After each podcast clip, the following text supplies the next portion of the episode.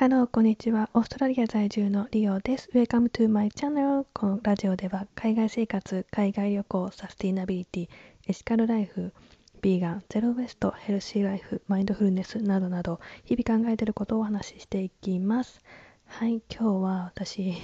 めちゃめちゃ夏バテをしているっていう話なんですけども、まあ、オーストラリア、今まだ夏です。えっ、ー、と、2月だから半年違うとして、まあ、8月か。まあ、そりゃ、ま、夏真っ只中っていう感じですよね。うん、今年は本当になんか湿気がすごく強い気がして、夏バテを感じちゃってるんです。そう、昨日も夜中に雨降ってたし、夜、夕方か雨降ってたし、結構、オーストラリアのゴールドコーストの夏って乾燥している感じであの太陽がじりじりって感じなんですけども結構毎日のように雲が出ててうんすごく過ごしにくいです 今年は。で今日もね最高気温29度最低気温21度。まあそんなに暑くはないですよね。で風も涼しかったのでうんいい感じだったんだけど私はすごく 疲れています。はい。で毎年夏になるとちょっと不安になるんですよ。私あのビーガンの生活を始めて2年ぐらい菜食なんですね。で菜食だと栄養分が取れないものがいくつかあるんですがビタミン B12 これはまあ、あの肉を食べてる人でも足りないと言われています現代は、まあ、どういうものに入ってるかっていうと本来で言えばあのなんだ土の中に入ってる微生物が元なのでそういう土のついた野菜とかから取れていました。でももうねそういうものもあんまり食べれないですよね。この世の中は。肉食の人がなぜ取れてるかっていうとそのお肉というか、まあ、動物たちにビタミン12のビタミンをあげてるのでそれが体にあるのでそれを皆さん食べているのでビタミン B12 が取れると言われています。でビタミン B12 は欠乏してしまうと結構なんか神経系の病気になってしまうらしいので結構危ないので私もずっと食事から取りたいなと思っていて食事であるものはニュートリショナルイーストとかあと日本では B12 が入ってる貝割れとか売ってるらしいんですね。あとは海苔とかにも入ってるって言われてます。だけども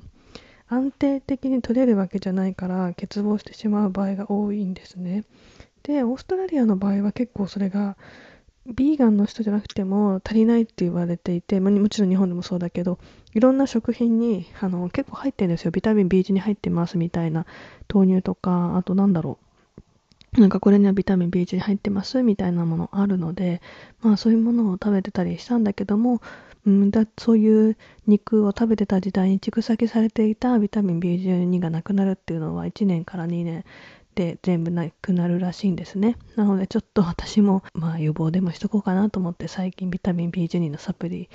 を取っています。私は iHerb で買ったスプレータイプのを使ってるんですが、そう、サプリはその本来の成分以外にもいろんなものが入っているので、それがね、あんまり体に良くないこともあるので、結構いろいろ調べておすすめされてる方が多かったものを買っています。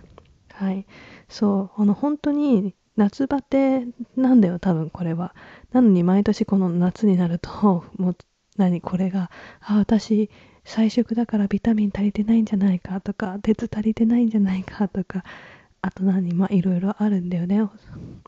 オメガとか。そうそう。で、毎年不安になるんだけど、まあ去年もう不安になって、今年も不安になって、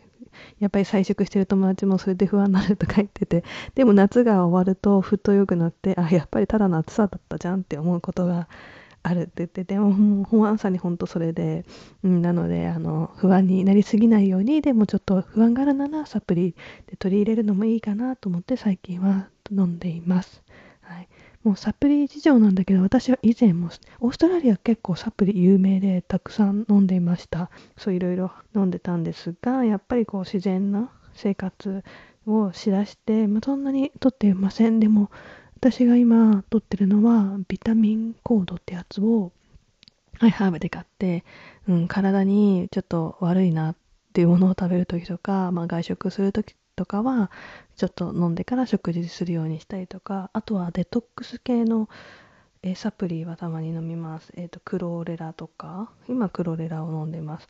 そう。なんでクロレラを飲んでるかっていうとやっぱ添加物を排出をしてくれるんですよね。だから添加物が多分プラスとかのだったらマイナスのものを飲むとよくて、まあ、それがチャコールだったりとか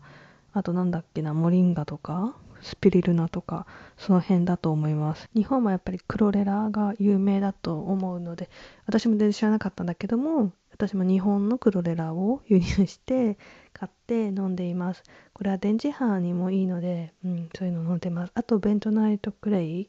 のやつをリキッドになってるやつを買って飲んでるんだけども、うん、なんかクレイそのまま飲む方とかもいるらしいんですね。そういうものはちょっと私はわからないけどそれが飲めたら本当になんかね自然なものだからとってもいいと思います。そうやってやっぱりデトックス何かを入れるよりも私はデトックスの方が今大切なんじゃないかなと思って結構デトックスに力を入れていて朝はソーレイっていう水に溶いて飲んでそれをするとすごくねあの尿化でデトックスされるのですごく調子いいです。うん、あとそうねクロレラとクレイのドリンクを飲むようにしています。うん、本当に取り込まないっていうのも大切なんだけどもやっぱ電磁波とかさ添加物をゼロにするのってこの現代社会かなり難しいことじゃないですかだからなるべく最小限にしてあのスマホ使わない時は本当エアプレインモードにしたりとか寝る時は電源テレビも私は電源入れてないしエアポーレンモードにして寝るしそういうことぐらいしか傷なんだろうね気をつけられない。あとオルゴナイドを使ったりとか、うん、あとまあアーシングできるときはビーチで裸足で歩いたりとかするようにはしてます。なんか本当にこれによって不調って出る方多いらしいんです。なのでぜひあれなんか別に体悪いところないのになんか不調だなと思ったらその一つにねぜひ電磁波のこととかを疑ってほしいしぜひあの添加物とか電磁波とか体に溜まってるなっていう絶対全員溜まってるからぜひデトックスをちょっと考えてみてほしいなって思います。はい、今日はこんな感じで終わろうと思います。今日も聞いていただいてありがとうございます。Thank you for listening. See you next time. Have a lovely day. Bye bye.